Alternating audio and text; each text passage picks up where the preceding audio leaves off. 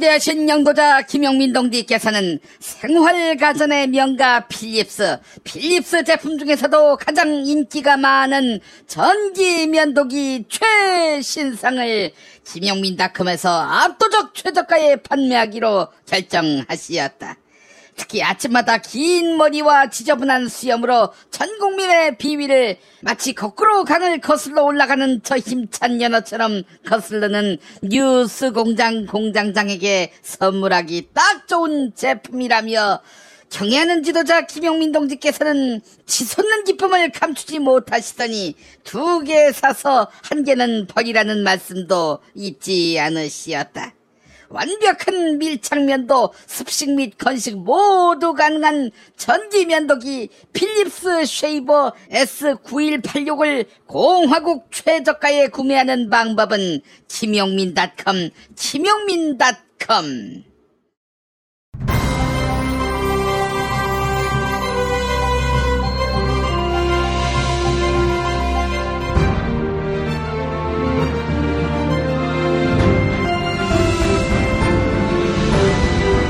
2018년 7월 31일 화요일 김용민 브리핑 2부입니다.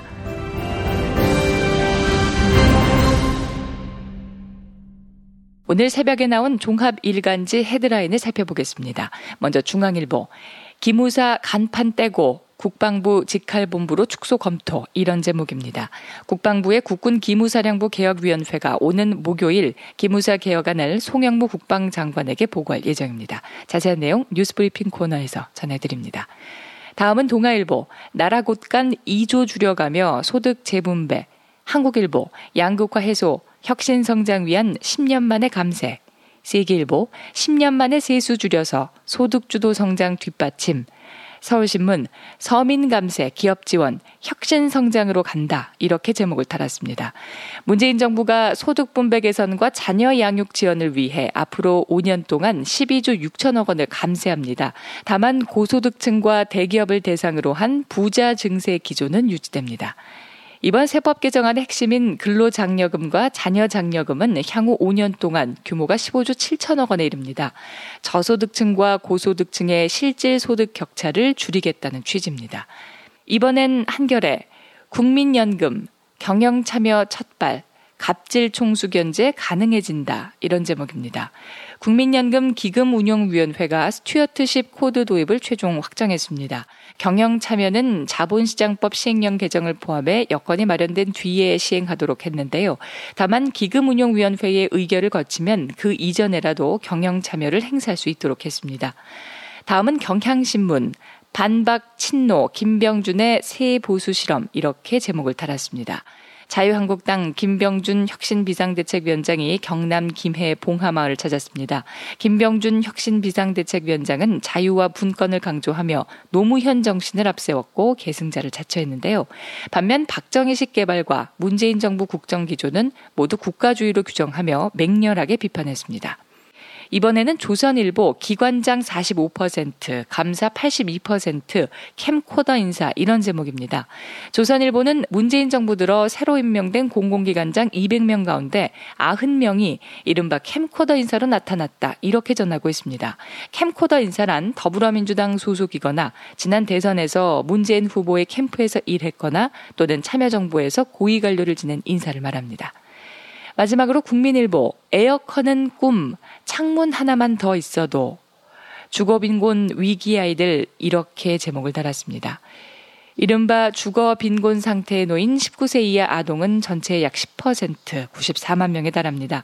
이들은 샌드위치 패널로 만든 집이나 컨테이너 박스처럼 불안전한 주거지에 살고 있었습니다. 국민일보가 만나본 주거 빈곤 상태의 아동들은 모두 극도의 스트레스와 불안감을 호소했습니다. 오늘의 헤드라인 살펴봤습니다. 운전자를 위한 꿀팁 7천원 운전자 보험 카페 알고 계세요? 교통사고가 나면 형사합의금, 벌금, 변호사 비용 이거 자동차 보험에서는 보장 못해요. 운전자 상해까지도 책임져 드리는 7천원 운전자 보험 카페 버스, 택시, 트럭 등 영업용 차량 운전자를 위한 12,500원 운전자 보험 카페도 있습니다. 실손, 부모님 건강, 자녀 보험도 안내해 드립니다. 02849-9730 연중무휴라 언제든 02849-9730 아이고 무릎이야. 아, 주사도 맞고 무릎 보호대도 이것저것 써봤는데 효과가 없네. 무릎펜 몰라? 무릎펜? 무릎펜이라고 이번에 새로 나온 무릎 관절 보호대야. 우리 부모님도 무릎펜 사용하시고 운동하는 재미에 푹 빠지셨어. 어, 디서 살 수 있어? 네이버에서 무릎펜을 검색 후 쇼핑몰에서 구매하시고 상담은 010-2255-4489 최 과장을 찾아주세요.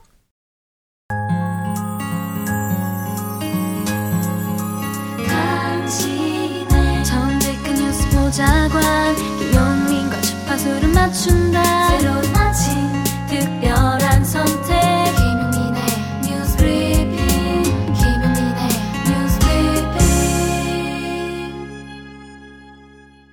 국군 기무사령부가 과거 대통령과 국방부 장관 사이의 통화를 감청했다 이런 주장이 나왔습니다. 군인권센터는 기무사가 군용 유선 전화와 군 회산을 이용하는 휴대전화를 통해 도청과 감청을 해왔다 이렇게 주장했는데요. 특히 참여정부 시절 윤강웅 당시 국방부 장관의 군용 유선 전화를 감청해 고 노무현 대통령과의 통화 내용까지 감시했다는 기무사 내부 제보를 확보했다 이렇게 밝혔습니다.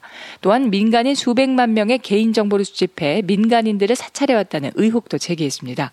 군 인권센터 임태훈 소장의 기자회견 발언 들어보시죠. 기무사가 지휘권자까지 감시하는 실태라면 기무사가 벌이는 도감청의 범위는 짐작조차 하기 어려울 것으로 보인다. 위병소에서는 성명, 주민등록번호 등을 전산망에 입력하는데 이렇게 확보된 개인정보를 기무사가 다 수합하여 사찰한다. 한편 개헌 문건을 수사 중인 군검 합동수사단은 문건 작성 책임자였던 소강원 기무사 참모장 그리고 기우진 기무사 5처장의 통신 내역을 수사하고 있습니다. 기무사 장군들은 모두 한민구 전 국방부 장관이 조현천 전 기무사령관에게 지시해 문건을 작성했다 이렇게 주장했는데요. 국방부 특별수사단은 두 사람에 대해 말 맞추기 정황은 없는지 통신 내역을 대조하면서 수사에 속도를 내고 있습니다. KBS와 SBS 보도였습니다. 기무사 개혁안이 오는 목요일쯤 윤곽을 드러낼 것으로 보입니다. 국방부 국군 기무사령부 개혁위원회는 기무사의 간판을 떼고 국방부 내부본부로 축소하는 방안을 검토 중인데요. 기무사를 국방부 직할본부로 둘 경우 기무사의 성격과 위상에서 급격한 축소가 뒤따릅니다. 송영부 국방부 장관이 이 방안을 선호하는 것으로 전해졌는데요. 기무사의 독립적 성격이 줄어들고 광범위한 감찰과 정보 수집에 나섰던 기무사의 역할도 대폭 축소됩니다. 반면 기무사 출신 개혁위원들은 기무사의 외청 독립을 요구하고 있습니다. 이들은 국방부 바깥의 외청으로 만들어야 독립성이 확보된다. 이런 논리를 드는 것으로 전해졌습니다. 국방부는 개혁위가 개혁안을 제출하면 이를 검토한 뒤에 청와대에 보고할 계획입니다. 중앙일보 보도 소개해드렸습니다. 양승태 사법부가 위안부 피해자들이 일본 정부를 상대로 낸 손해배상 소송에도 개입하려 했던 정황이 드러났습니다. 2015년 12월 28일 정부는 일본 정부와 위안부 협상을 타결했는데요. 이후 위안부 피해 할머니들은 일본 정부를 상대로 소송을 예고했습니다.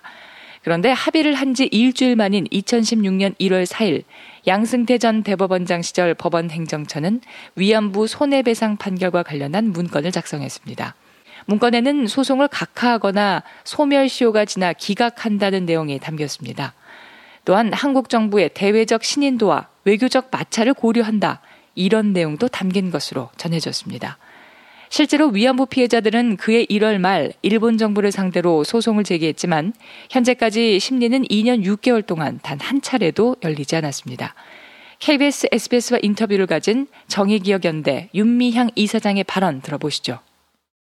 이것은 뭐 성사가 불가능한 이유들을 만들어내고 거래를 하고 있었다라는 것 자체는 할머니들에게는 어마어마한 폭력이고 재판이 시작하지도 못하고 계류 중에 이미 수많은 생존자들이 돌아가셨어요.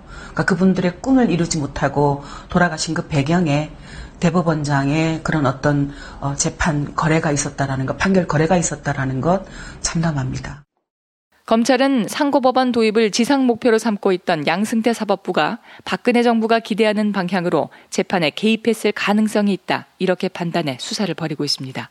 이상은 KBS와 SBS 보도였습니다. 이렇게 법원 행정처가 주요 재판에 개입했다는 의혹들이 꼬리를 물고 이어지고 있지만 검찰 수사는 여전히 속도를 내지 못하고 있습니다. 검찰은 법원이 영장을 기각하고 수사에 협조하지 않고 있다. 이렇게 반발하고 있는데요. 이에 따라 검찰은 법원 동의가 필요 없는 출국 금지 조치로 맞서고 있습니다. 최근 검찰은 부산 고등법원 판사였던 문모 씨, 부산 고등법원장이었던 윤모 변호사, 그리고 건설업자 정모 씨에게 압수수색 영장을 청구했습니다. 전직 판사 문모 씨는 부산 건설업자 정모 씨의 뇌물공여 재판 때 담당 재판부의 심증을 유출하려 한 것 아니냐 이런 의혹을 받았지만 법원은 관련 영장을 모두 기각했습니다. 결국 검찰이 선택한 조치는 출국 금지였습니다. 특히 법원이 양승태 전 대법원장과 박병대 전 법원 행정처장에 대한 압수수색 영장을 기각하자 검찰은 곧바로 출국 금지 조치를 내렸죠. 법원에 잇따른 영장 기각, 여기에 맞서 검찰은 법원의 허가 없이 할 수 있는 출국 금지 조치로 맞불을 놓는 모양새입니다. SBS 보도 전해드렸습니다. 남북이 오늘 아침 판문점 남측 지역인 평화의 집에서 남북 장성급 회담을 개최합니다. 남북은 한반도의 군사적 긴장 완화 방안을 논의할 예정인데요. DMZ 내부의 감시 초소, GP의 병력과 장비를 시범적으로 철수하는 방안을 집중 논의할 것으로 전해집니다. DMZ 내부 6.25 전사자의 유해 공동 발굴 문제도 논의될 예정인데요. 판문점 공동 경비구역 JSA의 비무장화 방안, 아울러 서해 북방 한계선, NLL 일대의 평화수역 조성 방안도 협의할 것으로 알려졌습니다. 다만 조선은 서해 NLL과 자신들이 설정한 서해 경비 개선 사이에 평화수역을 조성하자 이런 입장이어서 합의에 이르기는 쉽지 않아 보입니다. 지난번 장성급 회담에서 합의하지 못한 국방장관 회담 개최 문제도 도마 위에 오를 것으로 예상됩니다. 이상은 연합뉴스 보도였습니다. 정부가 10년 만에 세수가 줄어드는 세법 개정안을 내놨습니다. 문재인 정부의 세법 개정 방향타가 1년 만에 부자 증세에서 서민 감세로 선회했다. 이런 평가가 나옵니다. 이번 세법 개정으로 서민과 중산층 그리고 중소기업은 향후 5년 동안 낼 세금이 3조 2천억 원 줄어듭니다. 또한 저소득층 소득과 자녀 양육 지원을 위해 근로잔려금과 자녀 장려금을 3배 가까운 수준으로 확대합니다. 15조 원 가까이 조세 지출을 확대해 일하는 저소득층을 직접 지원하고 빈부 격차를 줄인다는 계획입니다. 반면 고소득층과 대기업이 향후 5년 동안 낼 세금은 약 8천억 원 늘어날 것으로 추산됐는데요.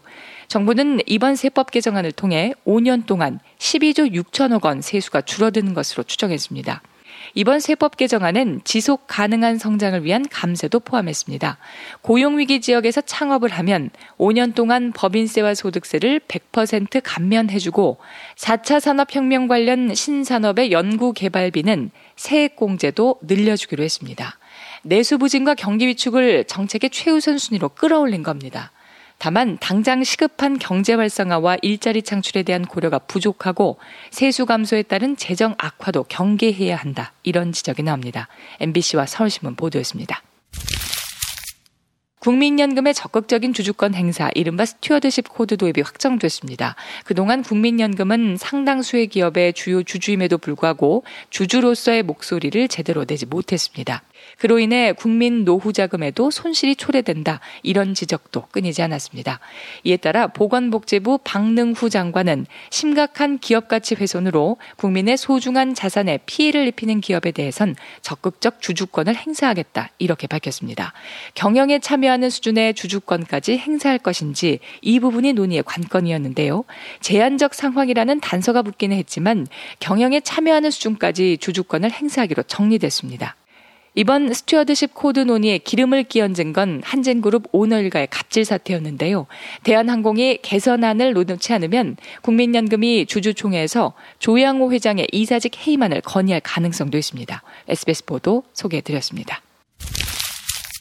정부가 2016년 말 개편한 누진제를 추가로 보완하거나 개선할 여지가 있는지 다시 들여다보고 있습니다. 산업통상자원부는 2년 전 누진제 개편으로 요금 부담을 어느 정도 완화했는데도 문제가 지속하는 것에 대해 근본적인 차원에서 고민하고 있다. 한시적으로 요금을 할인해달라는 요청도 있는데 검토해서 대응할 필요가 있는지 보겠다. 이렇게 밝혔습니다.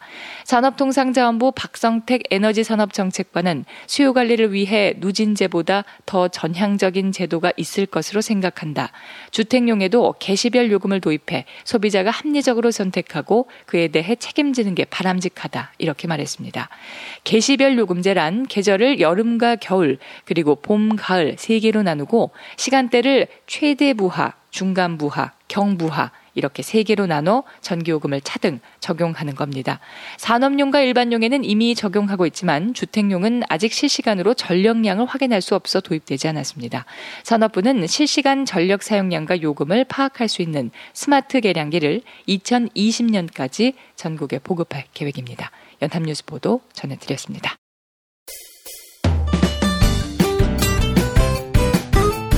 뉴스포렌 메리 순서입니다. 김용민 트위터 계정에서는 매일 설문조사가 진행되고 있습니다. 국군 기무사령부 개혁위원회의 최종 개혁안 발표가 초읽기에 들어갔습니다. 당초 송영보 국방부 장관은 기무사 간판을 떼어내고 국방부 본부의 내부 조직으로 흡수하는 방안을 구상했는데요. 개혁위원회 일각에선 기무사를 방위사업청과 같은 외청으로 둬야 한다 이런 의견도 개진되고 있습니다. 시민들이 생각하는 가장 적절한 기무사 개혁안은 무엇일까요? 어젯밤 9시까지 모두 1027분이 설문조사에 참여해 주셨습니다. 85% 대부분의 시민들은 송영무 국방부 장관이 당초 구성했던 개혁안, 즉 기무사를 사실상 해체하는 방안에 동의하고 계시네요. 기무사를 국방부와 분리된 기관으로 독립하는 방안에 찬성하는 시민들은 15%로 나타났습니다. 트위터를 통해 시민들이 고견을 남기셨습니다. 직접 민주제와 기본소득제님, 어떤 사람이 어떻게 운용하느냐가 관건이겠죠. 이제는 적폐청사님, 그냥 해체가 답인 듯 합니다. 설문조사에 참여해주신 여러분들께 감사의 말씀 전합니다.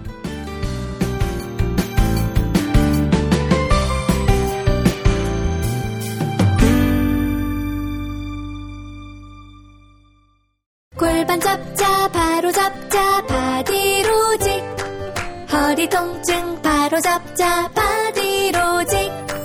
몸매 교정 바로 잡자. 바디로직. 자세가 좋아지는 골반 교정 타이즈. 바디로직. 검색창에 골반 교정 바디로직. 삐딱한 남성 골반 허리에도 역시 바디로직입니다. 바디로직의 효과를 못 느끼셨다면 100% 환불해드립니다. 자세한 환불 조건은 홈페이지를 참조하세요. 퀴즈입니다. 돌잔치, 칠순잔치, 가게 홍보, 체육대회, 창사기념일. 정답 기념품 아, 문제를 끝까지 들으셔야죠. 이럴 때 사용하는 판촉물이나 기념품, 답례품, 단체 선물 등을 취급하는 전문업체로서 국민을 위해 제대로 일하는 언론과 정당에 후원을 하는 판촉물 전문업체는 어디일까요? 정답 네피알 네? 어디라고요? 네피알 정답입니다. 판촉물이나 단체 선물이 필요할 때 이왕이면 우리 편 회사 네피아를 찾아주세요. 인터넷 검색창에 네피아를 치시거나 032-519-4800으로 전화주시면 친절하게 상담해드립니다. 그런데 상품은 뭔가요? 네피아를 가서 고르세요. 3만 가지가 넘는 물품이 있어요. 답은 이미 정해져 있으니 너는 대답만 해라고 하는 답정너. 아닌데. 답은 정치인데 너만 몰라. 이건데.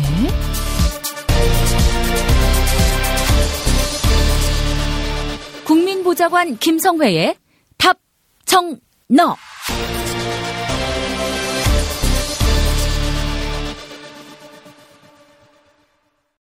예전엔 모든 게 좋다가 언제부턴지 골반이 뒤틀리고 허리가 아프십니까?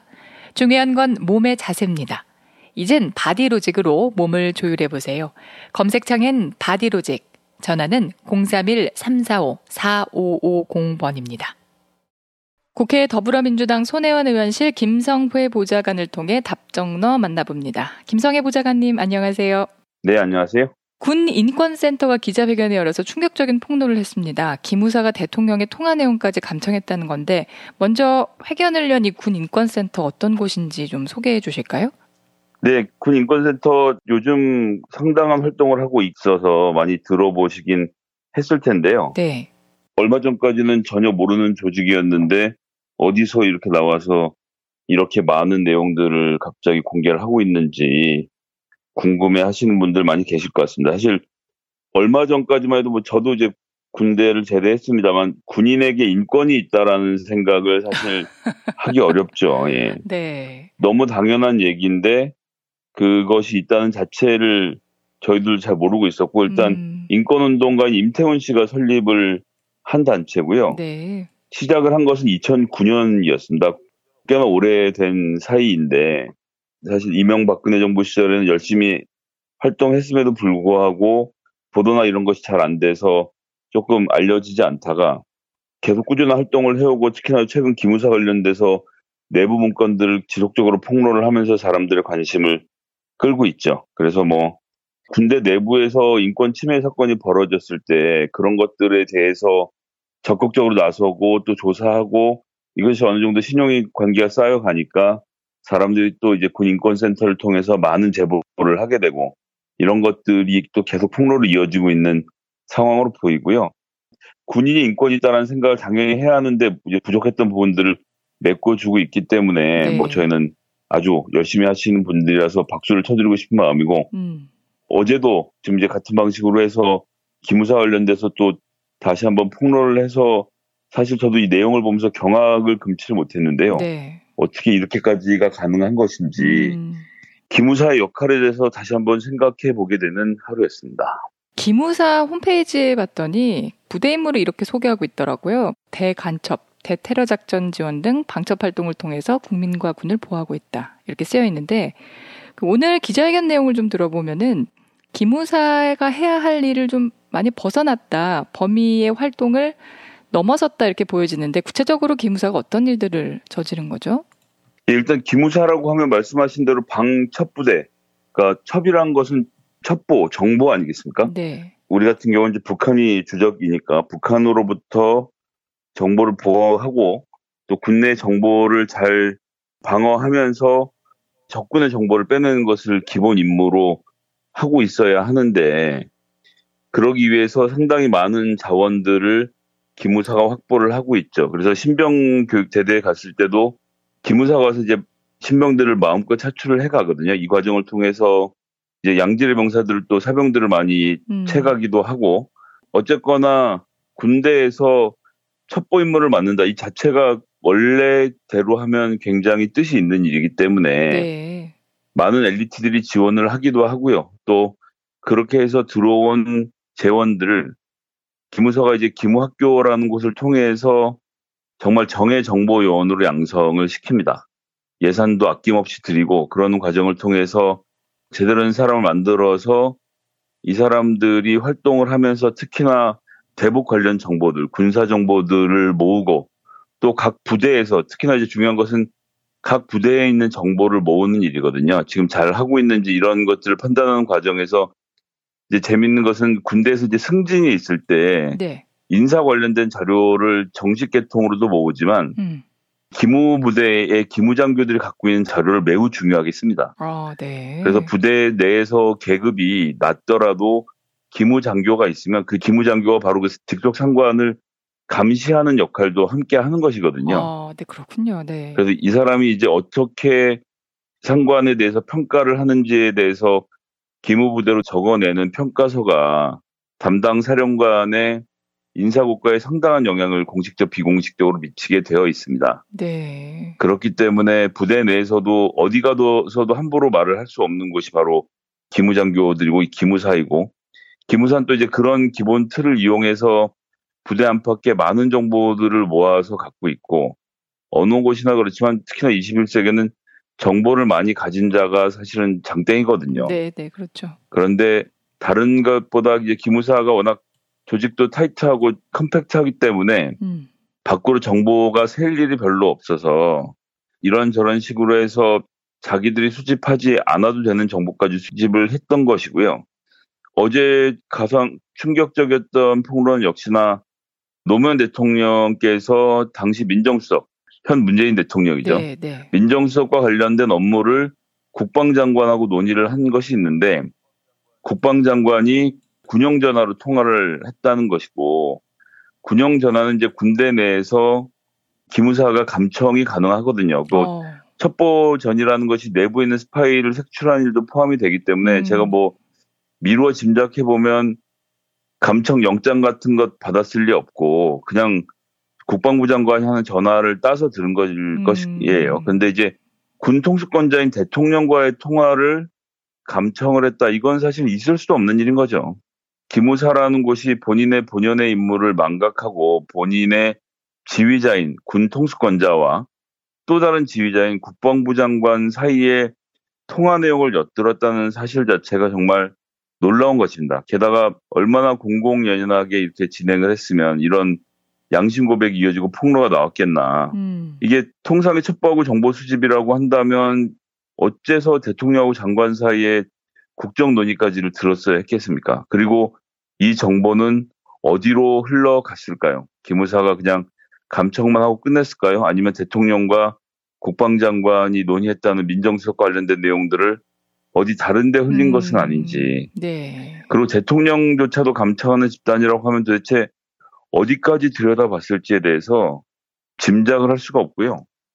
어쩌다가 군 조직이 이렇게까지 망가지게 된 것인지 저는 이게 굉장히 뿌리 깊은 일이라고 생각합니다. 제가 조금 전에 말씀드렸지만 기무사로 있는 장교들, 군내 인재들을 기무학교를 통해서 다방면의 전문가로 육성하고 양성하는 과정에서 자기들끼리 완전 식구가 되는 거죠. 그리고 음. 기무사는 부대 규모가 작기 때문에 승진은 사실 되게 쉽지 않아요. 그래서 기무사 대령이라 그러면 다른 부대 같으면 사실은 별단 사람이랑 어. 똑같은 수준의 파워를 갖고 있는 것인데 이런 기무사이기 때문에 정보가 새지 않았던 것일 뿐인데 지금 보니까 심지어는 군부대 면회도 오고 군사보건 방청 오고 이제 군병원에 병문안 온 사람들까지의 모든 개인 정보들을 전부 다 모아서 음. 사찰을 해왔다는 거 아닙니까? 네, 그래서 네. 누적된 건수는 이제 수백만 건이 이른다는 것인데 이런 군사실 방문할 때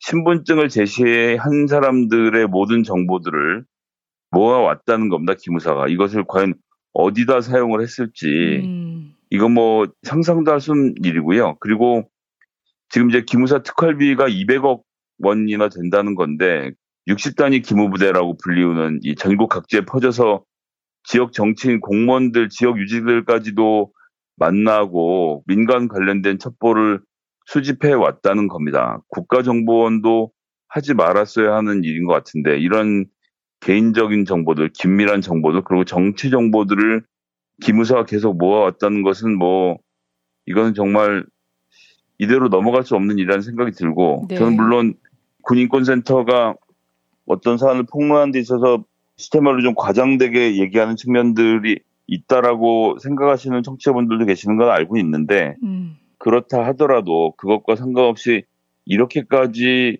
광범위하게 일을 저질러 왔다면 전 이것은 절대 그냥 넘어갈 수 없는 일이 이미 돼버린 상태가 아닌가. 음. 대통령께서도 이 내용을 자세하게 들여다보라고 명령을 한 상태긴 하지만 네. 이게 지금 최근에 벌어졌던 소위 말하는 군사 쿠데타의 혐의도 갖고 있는 거 아닙니까? 음.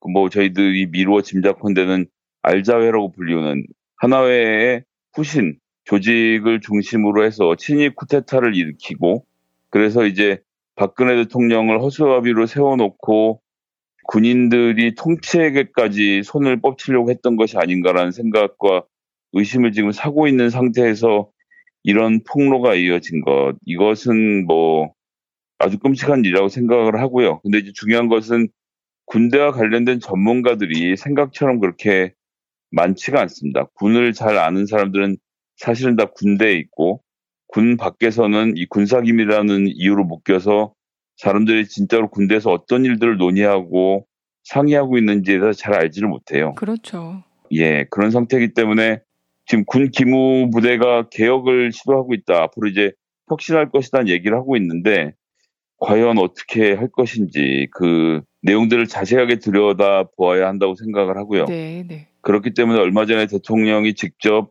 이런저런 관련된 자료들을 모두 다 제출을 하라고 엄명을 내렸던 것도 기무사가 아, 앞으로는 잘하겠습니다라는 말로 피해갈 방법을 찾고 있는 것을 막기 위한 것이 아니었나 음. 싶은 생각이 듭니다. 정말 기자회견 전문을 들여다보면 뭐 끔찍한데요. 이게 뭐 어떤 식으로든 조금이라도 뭐가 이유가 있으면 민간인들에 대한 사찰도 서슴지 않아왔다는 것. 지금 그럼 기무부대 안에 이런 내용들이 축적된 데이터베이스가 다 있다는 얘기일 텐데요. 이거는 절대 그냥 둬서는 안 된다는 생각이 들고 뭐 하나만 예를 들면 2016년 기무사가 대외비 문건으로 작성한 현안 보고 좌파단체 민주주의 국민행동 하반기 투쟁 계획 이런 것들이 있는데 그러면 이게 지금 2016년 8월 25일 합정동에서 개최한 워크숍 결과까지 상세하게 적혀 있다는 거예요. 근데 이게 군 방첩 활동과 무슨 상관인지 도저히 알 수 없고 음. 이렇게 자세한 결과를 갖고 있다라면 혹시 도청을 한 것은 아닌지 음. 해킹을 한 것은 아닌지 네. 아니면 직접 프락지라고 하죠. 첩보원을 현장에 파견해서 내용을 받아 적게 한 것은 아닌지라고 저는 의심을 하게 되고요. 심지어는 방첩 활동은 도대체 아무런 상관이 없어 보이는 서울 퀴어 문화 축제에도 요원을 파견해서 민간인들을 사찰해 왔다는 겁니다. 음. 그 안에 무슨 북한 간첩이 들어있다는 이야기를 하고 싶은 것인지 이거 뭐 전 있을 수 없는 일- 일이라고 생각을 하고요. 이러한 많은 범죄 행위가 적시가 되어 있습니다. 이것은 저는 반드시 해결을 해야 한다고 생각을 하고요. 네. 노무현 대통령 같은 경우 이제 첩보 부대는 별도로 해서 독대도 받지 않고 보고도 받지 않으려고 했는데 이렇게 하는 과정에서 기무사는 자신들의 권력을 대통령을 도청해 가면서까지 마음대로 휘둘러왔다는 의혹이 드러난 것 아닙니까? 그렇기 때문에 저는 이번에는 반드시 발본색원 해야 한다라는 그런 생각이 듭니다. 대통령과 국방부 장관 같은 지휘검사까지 감시를 했다고 하니까 이 민간인 도감청 범위가 얼마나 클지 이제 짐작도 되지 않는데 이렇다 보니까 기무사를 해체해야 된다라는 목소리도 커지고 있더라고요. 앞으로 어떻게 전망하시나요? 네, 뭐 말씀드린 대로 이게 워낙 뿌리가 깊고 그리고 오래된 조직이고 군내에서 인맥으로 완전히 얽혀 있는 사람들인 겁니다. 그리고 본인들끼리 끈끈한 뭐 이루 말로 할 수 없고요. 그래서 군대 존재의 본질은 국가를 보위함에 있고 군 통수권자를 지위를 받는 것이 기본인 건데 기무사는 그 기본이 없이 자기 조직 보위에 골몰을 했고 노무현 대통령 같은 분들은 아예 대통령으로 인정을 안 했기 때문에 저는 감청이라는 그런 극악한 범죄도 저질렀다고 생각을 하고요. 그렇기 때문에 이런 사실관계들이 확인되어야 하겠지만 어쨌든 군 방첩과 관련돼서는 분명히 수사해야 될 단위가 있기 때문에 군 방첩과 관련돼서 전문적으로 수사를 한 팀은 존재를 지켜야 하지만 그 외에 기무사의 역할들이라는 것은 과연 어디까지 우리가 용인할 것인가에 대해서 사회적인 토론을 해야 하고 전문가들의 이야기를 들어야 하는데 전문가들조차도 전부 다 군대와 연결되어 있는 고리들을 끊기 쉽지 않기 때문에 네. 결코 그냥 될 일은 아니라는 생각이고요. 어쨌든 대통령이 이 문제와 관련돼서는 확고한 개혁의 의지를 갖고 지금 접근을 하고 있기 때문에 사실관계를 확인하는 것이 우선이고 해체 수순의 개혁도 지금은 필요하다. 음. 군 방첩이라는 중요한 임무를 실시하는 것은 물론이지만 그것이 여한 이유로라도 국가의 안위를 흔드는 일은 있어서는 안 되는 것이고 지금 뭐 쿠데타를 포함해서 국가 내란을 저지르려고 했다는 의혹도 사고 있고 현직 대통령과 국방장관의 대화를 감청했다는 의혹까지 나온 마당이기 때문에 음. 이런 문제들에 대해서 자세하게 들여다보고 그것의 책임을 전적으로 지워야 하- 한다는 생각, 전현직 관련자들을 전부 처벌을 해야 할 것이고요. 그런 가운데서 해체 수준으로 다시 한번 개혁을 해야 한다는 입장입니다. 네. 알겠습니다. 오늘 기무사 관련 소식 김성회 보좌관님께 들어봤습니다. 오늘 고맙습니다. 네, 감사합니다. 김영민 파일 이번 주는 앙코르로 함께 합니다. 지난 3월 9일 방송분 2016년 11월 박근혜 탄핵을 요구하는 촛불이 한창 타오를 당시 더불어민주당 추미애 대표의 계엄령 발언을 둘러싸고 정치권이 충돌했습니다. 공방은 민주당 추미애 대표가 공식 회의석상에서 청와대의 시나리오 마지막 장에 계엄령이 있다는 풍문을 언급하면서 촉발됐습니다. 박사모를 시켜서 물리적 충돌을 준비시키고 시간을 끌며 이렇게 한 다음 최종적으로 계엄령까지도 준비하고 있다는 정보도 돌고 있습니다. 청와대는 즉각 반박했습니다. 매우 유감스럽게 생각합니다. 제1야당의 책임있는 지도자가 하기에는 너무나 무책임한 정치적 선동입니다. 여당도 나서 제1야당의 대표가 이렇게 전혀 근거도 없는 유언비어를 공식적으로 이렇게 퍼뜨릴 수가 있는 것입니까? 그런데 유언비어가 아니었다고 강조하는 주미애 대표.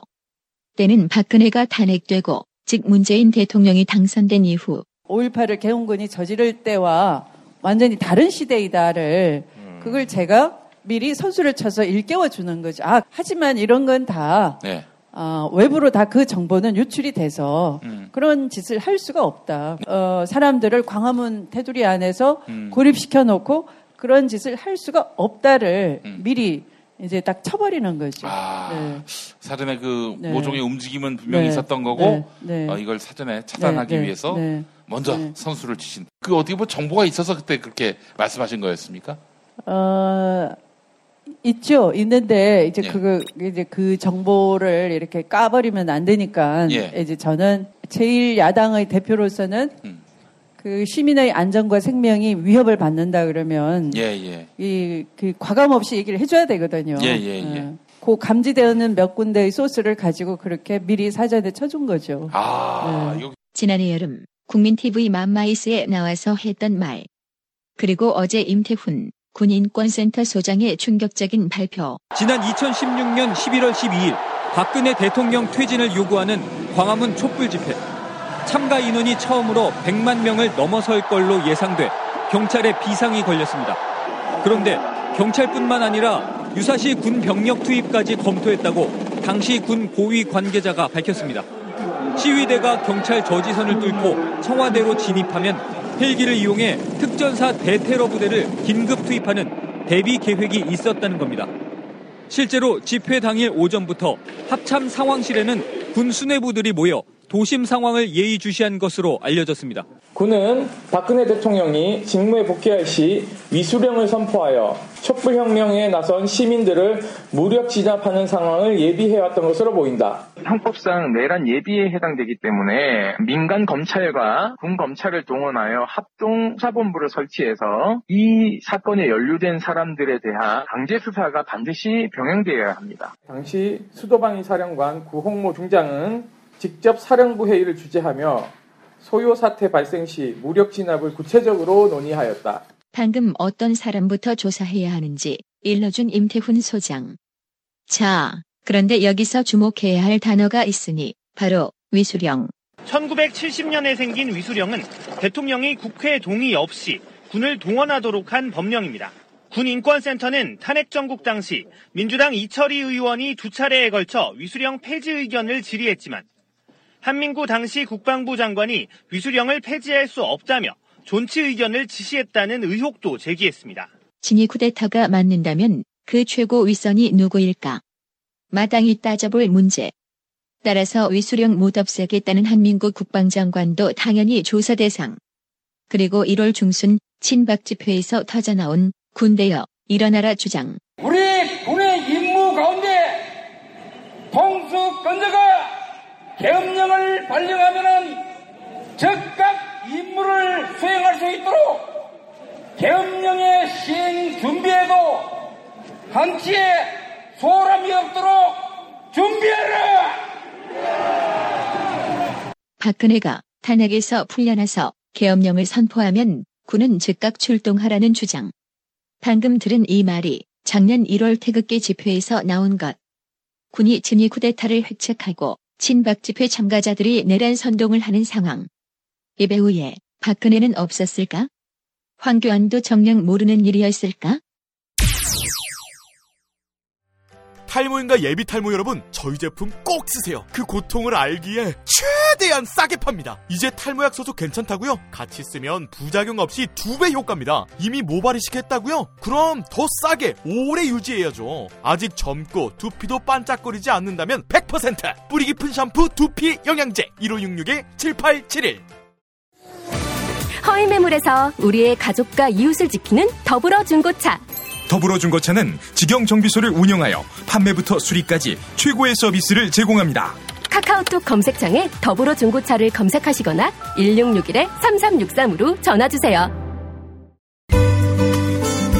노력한 만큼 내어주는 자연. 그 자연의 마음을 알기에 정성농장 홍삼. 검색창에서 정성농장 홍삼을 검색해주세요. 010-9754-6972 다이어트를 위한 꿀팁 동결건조 채소와 동물, 단백질, 그리고 효소와 비타민, 미네랄로 만든 다이어트 전용 그린 스무디로 하루 한두 끼만 바꿔 드세요. 비타샵에서 만나요.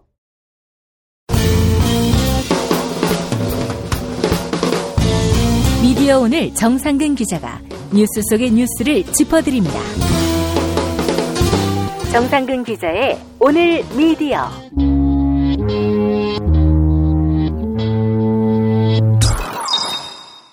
미디어 오늘 정상근 기자와 미디어 관련 소식 짚어봅니다. 정 기자님 안녕하세요.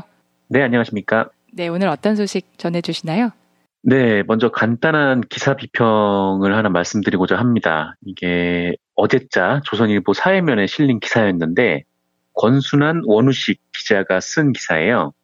이 기사는 기사 그 자체보다 지금 제목에서 아기가 좀 풀풀 풍겨져 나오는 그런 기사였는데요. 네. 이 기사의 내용은 지난 2016년 4월에 논란이 됐던 중국 내 북한 식당, 그러니까 류경 식당의 종업원 집단 탈북 과정에 정권 차원의 개입이 있었고 그것을 국가인권위원회가 직권 조사하겠다라는 내용이었습니다. 네. 조선일보는 이 기사를 비교적 드라이하게 사실을 전달을 했는데 뭐 인권위가 류경 식당 종업원들을 조사하기로 했고 또 자기 의사로 탈출한 것이 맞는지 확인을 하는 취지이며 인권위는 이 사건을 중대한 사건으로 파악을 하고 법에 따라서 직권 조사할 수 있다 뭐 이렇게 전했어요. 네. 여기까지는 크게 문제가 없는데 문제는 민주사회를 위한 변호사 모임과 얽히면서 시작이 됩니다. 일단 이 기사의 제목부터가 민변 뜻대로 북종업원 집단 탈북 직권조사라는 제목이었어요. 그러니까 인권위원회가 지금 민변의 뜻대로 움직여서 음. 이 사건의 진상을 조사한다라는 취지의 제목이죠. 네. 그리고 기사 내용에도 관련 내용이 있기는 합니다. 네. 조선일보가 이렇게 보도를 하는데요. 이번에 직권조사 결정을 내린 치매구제 제2위원회는 정문자 상임위원, 김기중 위원, 한수웅 위원으로 구성되어 있는데 이 세 명 모두 직권조사에 찬성을 했고 이 중에 김기중 위원은 민변의 언론위원장 출신이다 이렇게 보도를 합니다. 네. 그러니까 이게 뭐 앞뒤에 아무런 맥락도 없고 음. 뜬금없이 딸랑 저 문장 하나만 등장을 음. 하는데 저렇게 들어가 버리면 보는 사람들 입장에서 민변이 자기들끼리 다 해먹는다 뭐 이렇게 뉘앙스로 읽히기도 하겠죠. 그렇죠. 네, 네. 설령 민변과 인권위가 이른바 차고치는 고스톱을 했다라고 쳐도 이거는 단순하게 정황 증거에 불과합니다. 그래서 네. 지금 이 내용 외에 조선일보가 이 민변 뜻대로 인권위가 움직였다라고 말할 만큼 음. 구체적인 정황이 나와 있지가 않아요. 오히려 이번 인권위의 직권조사 같은 경우에는 지난 10일에 토마스 오에아 킨타나 유엔 북한인권 특별보고관이 여종업원 중 일부가 어디로 가는지 알지 못하는 상태에서 한국에 오게 됐다. 음. 철저하고 독립적인 진상 규명이 필요하다라고 발표한 것에 연장선상으로 보는 것이 맞고 또 그게 다른 언론들의 다 공통적인 기조였거든요. 네, 네. 근데 유독 이 조선일보만 민변의 뜻대로라는 제목을 이제 넣음으로써 또 김기중 위원이 민변 출신이다 뭐 이 이야기를 좀 버무림으로써 음. 이른바 이제 그 민변에 의해서 마치 이 일이 이루어진 것처럼 그렇게 이제 주장을 하는 셈이 됐습니다. 네, 네. 만약에 나는 꼼수다 멤버들이 이런 식의 말을 했다면 아마 조선일보는 이걸 100%뭐 음모론이다 이렇게 치부를 해버리고 공격을 했을 거예요. 네, 네. 그러면서 이제 뭐 사회의 괴담을 유포하고 있다라고 주장을 했을 건데 네. 근데 조선일보는 이 심지어 언론이라는 외피를 쓰고 지금 별다른 근거도 없이 민변의 뜻대로라는 표현을 기사 제목에 넣은 것이죠. 그게 이제 민변이 인권위를 사주했다는 것이냐, 뭐 그냥 민변이 직권조사를 했으면 좋겠다고 해서 민변의 뜻대로라는 제목을 넣었다, 뭐 이렇게 조선일보가 변명할지도 모르겠는데, 네. 근데 조선일보가 인력이 부족한 인터넷 신문도 아니고 그렇죠. 기자, 뭐 편집 기자, 데스크 여러 단계를 거쳐서 이 제목을 문장 하나하나를 지었을 텐데 뭐 일간지의 특성상 뭐 그런 변명이 통할 리는 없습니다. 네. 근데 가만히 보면 또 언론에서도 이런 식으로 기사를 쓰는 경우가 상당히 좀 많은데요. 네, 네. 제목을 저렇게 달고 싶으면 뭐 그냥 칼럼을 쓰던지 네, 아니면은 뭐 상대방도 그런 식의 주장을 할 수 있다고 인정을 하든지 해야 한다는 좀 생각이 들어서 네, 네. 일단 좀 조선일보에 대한 좀 짧은 비평을 해봤습니다. 독자들은 사실 이런 제목을 보게 되면 말씀하신 것처럼 기사 내용 전체를 왜곡해서 이해할 가능성이 크잖아요. 네 네 그렇습니다. 예, 제목이라는 게 기사 전체를 대표하는 문장이기 때문에 언론사 입장에서도 심혈을 기울이는 게 당연한데 단순히 그냥 그렇게 썼다라고 보기엔 좀 미심적인 측면들이 있네요. 네, 이게 사실 뭐 기자들 입장에서는 아니 왜 제목만 보고 사람들이 와서 뭐 저렇게 비판을 할까라고 생각하는 사람들도 꽤 있는데 네. 근데 사실 이 제목을 보고 사람들이 클릭을 해서 들어오는 거기 때문에 그렇죠. 요새는 특히 포털에서 뉴스를 소비할 땐 그렇잖아요. 일단 제목을 보고 아 이게 흥미롭다 싶으면 클릭해서 들어와서 읽는 건데 네. 그렇기 때문에 이 기사의 선입견을 제목이 제공할 수가 있는 거고 음. 또 그렇다면 또 신중하게 달아야 하는 것이 또 언론의 역할인 것 같습니다. 네, 네. 자, 다음 소식 어떤 내용 준비하셨나요? 지난 23일이죠. 고 노회찬 정의당 원내대표께서 작고하신 이후에 노회찬 전 원내대표의 시신을 실은 구급차를 TV조선하고 연합뉴스TV가 따라가면서 생중계를 했었어요. 뭐 이거는 지난주에 전해드린 바가 있는데요. 네. 이에 대해서 이 연합뉴스TV 공채 2기 기자들이 성명을 내고 한국 저널리즘 역사의 최악의 자살 보도 사례로 두고두고 입길에 오르내리더라도 할 말이 없는 장면이다 이렇게 개탄을 하기도 했습니다. 네. 그리고 이 오늘 전해드린 말씀은 이 최악의 자살 보도가 방송통신심의위원회 심의에 올라갈 것 같다라는 이야기인데요. 네. 미디어 비평지들에 따르면 방송통신심의위원회는 노회찬 정의당 의원의 시신 이송 장면을 생중계한 TV조선 그리고 연합뉴스TV 등에 대해서 심의 여부를 검토하고 있다 이렇게 밝혀 있습니다.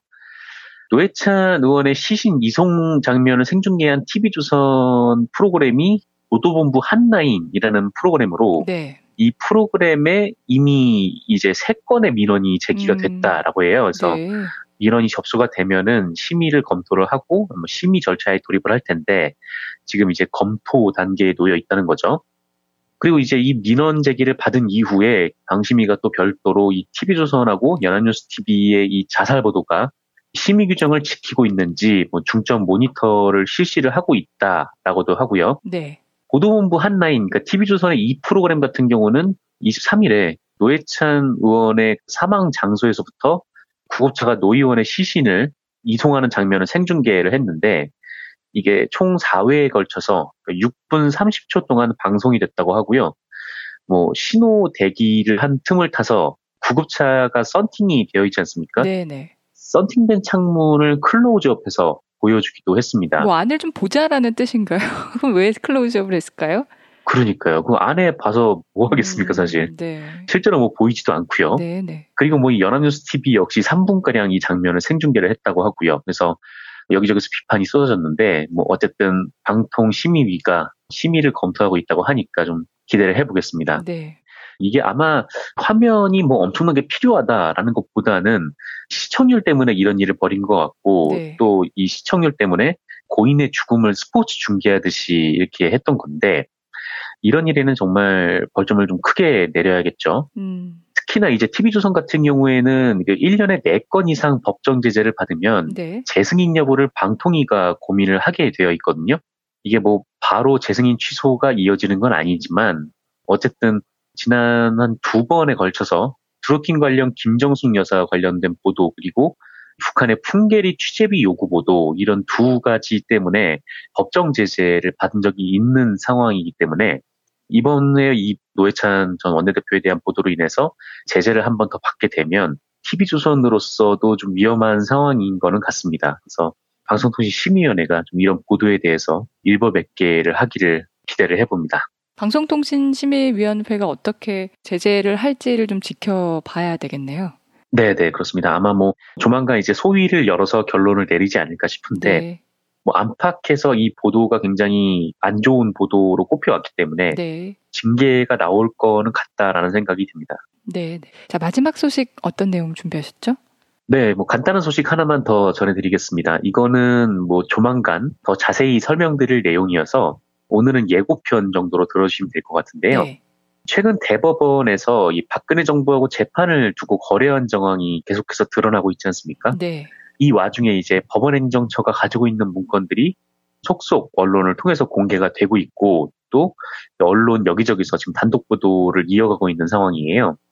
근데 이 법원행정처가 가지고 있는 문건 중에는 조선일보와 관련된 내용도 상당히 많거든요. 조선일보가 아예 그냥 제목으로 언급되는 문건들이 있는데 상고법원 기고문 조선일보 버전, 조선일보 뭐 상고법원 기고문, 음. 뭐 조선일보 칼럼, 조선일보 첩보 보고, 조선일보 홍보 전략, 조선일보 기사 일정 및 컨텐츠 검토, 조선일보 방문 설명 자료 뭐 이런 것들이 한 10여 개가 있습니다. 네. 근데 이 재밌는 것은 한 10개 정도 되는 문건이 작성된 시기가 조선일보 편집국장이 현 자유한국당 국회의원인 강효상이었다라는 어. 점이에요. 그래서 이게 뭐 어떤 문건인지에 따라서 강효상 현 국회의원도 걸려 있을 것 같다라는 음. 좀 생각이 들고요.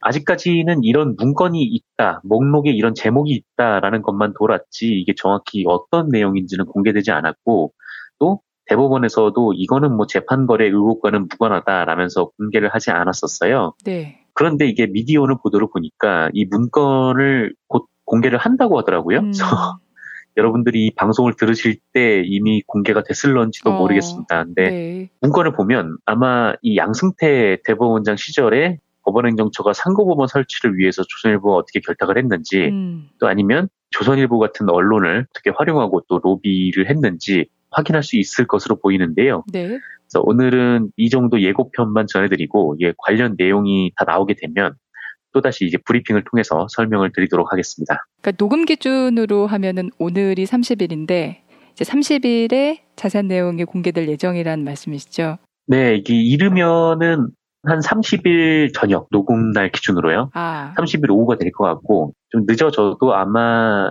방송을 들으시는 31일은 될 것 같아요. 그래서 아마 그때쯤 내용이 나오지 않을까 그렇게 생각이 듭니다. 네, 그럼 내일은 좀 더 구체적인 이야기 전해 들을 수 있겠네요.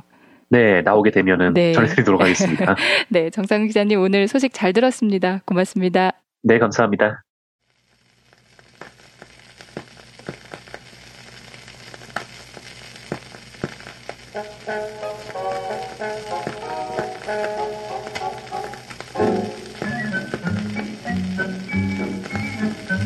통일 노래로 함께하는 오늘의 노래. 오늘은 민중가요 작곡가 윤민석이 작사 작곡한 노래 가장 늦은 통일을 가장 멋진 통일로 투입니다.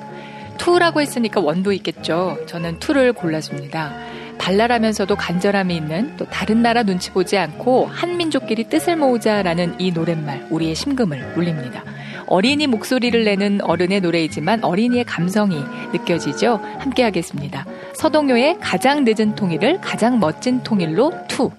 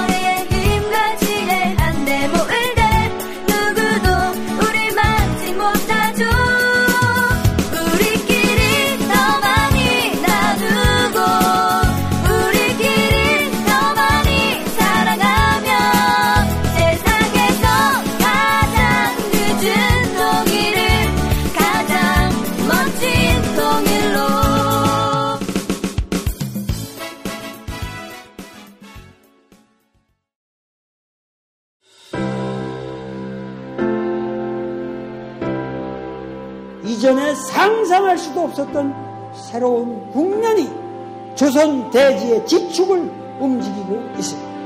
이 민족의 역사가 제 궤도에 올라서서 달리게 시작한다고 하는 느낌이군요. 문익환이 가르쳤고 도울이 배웠던 학교 한신대학교 신학대학원 꿈을 현실로 살아간 선구자를 양성하는 한신신학은 촛불혁명과 한반도 종전선언 이후의 세상을 준비하고 있습니다. 한신 신학을 통해 세계의 신학을 깊이 연구하고 더 나아가 시대의 예언자의 길을 걷고자 하는 모든 분들을 환영합니다. 이 새 시대는 문익관 씨의 힘으로 열리는 것이 아니라 바로 여기 모인 여러분들의 힘으로 열리는 거예요. 한신대학교 신학대학원 홈페이지나 02-2125-0108로 문의하실 수 있습니다.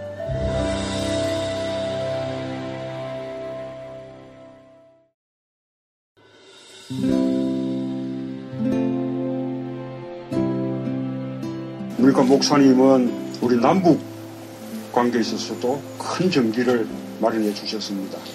늦봄 문익한 목사 탄생 100주년. 민주화와 통일운동을 위해 11년 4개월간 옥고를 마다하지 않은 행동하는 양심. 오늘 우리가 누리고 있는 이 민주주의 또 문익한 목사님 우리 덕분이 아주 큽니다. 그가 24년 동안 살았던 서울 강북구 인수봉로 통일의 집이 6월 1일 문익한 통일의 집 박물관으로 거듭납니다. 사람들이 이렇게 항상 북적북적 이렇게 했던 공간이라 아버지한테만 아니라 우리 모두들한테 굉장히 큰 의미가 있는 통일의 역사를 기억하며 통일의 길을 모색하는 문익환 통일의 집 박물관 기념사업 추진위원으로 함께해 주시겠습니까?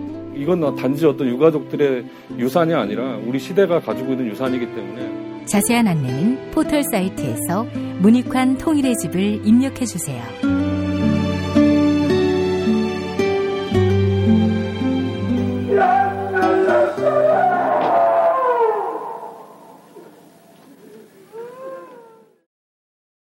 탄핵 때문에 뭐 이야기를 전달을 하려고 해도 길을 막고 듣질 않아요.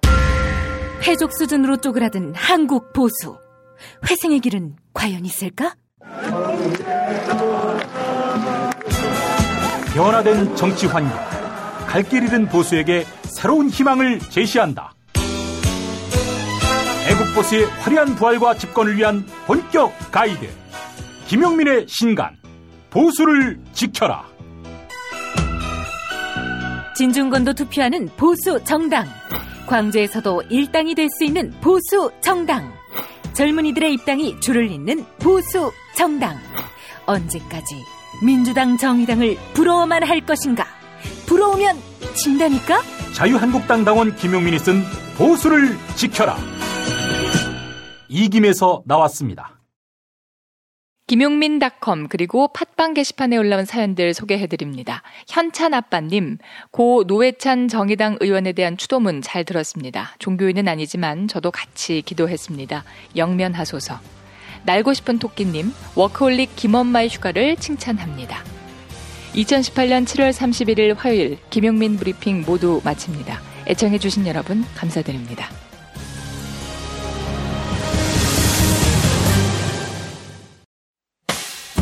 김용민 브리핑과 함께한 시간 어떠셨어요? 다음 시간에도 보다 바르고 알차며 즐거운 정보로 여러분을 찾아가겠습니다. 팟캐스트 포털 팟빵에서 다운로드하기, 구독하기, 별점 주기, 댓글 달기로 응원해주세요. 잊지 마세요. 다운로드하기, 구독하기, 별점 주기, 댓글 달기.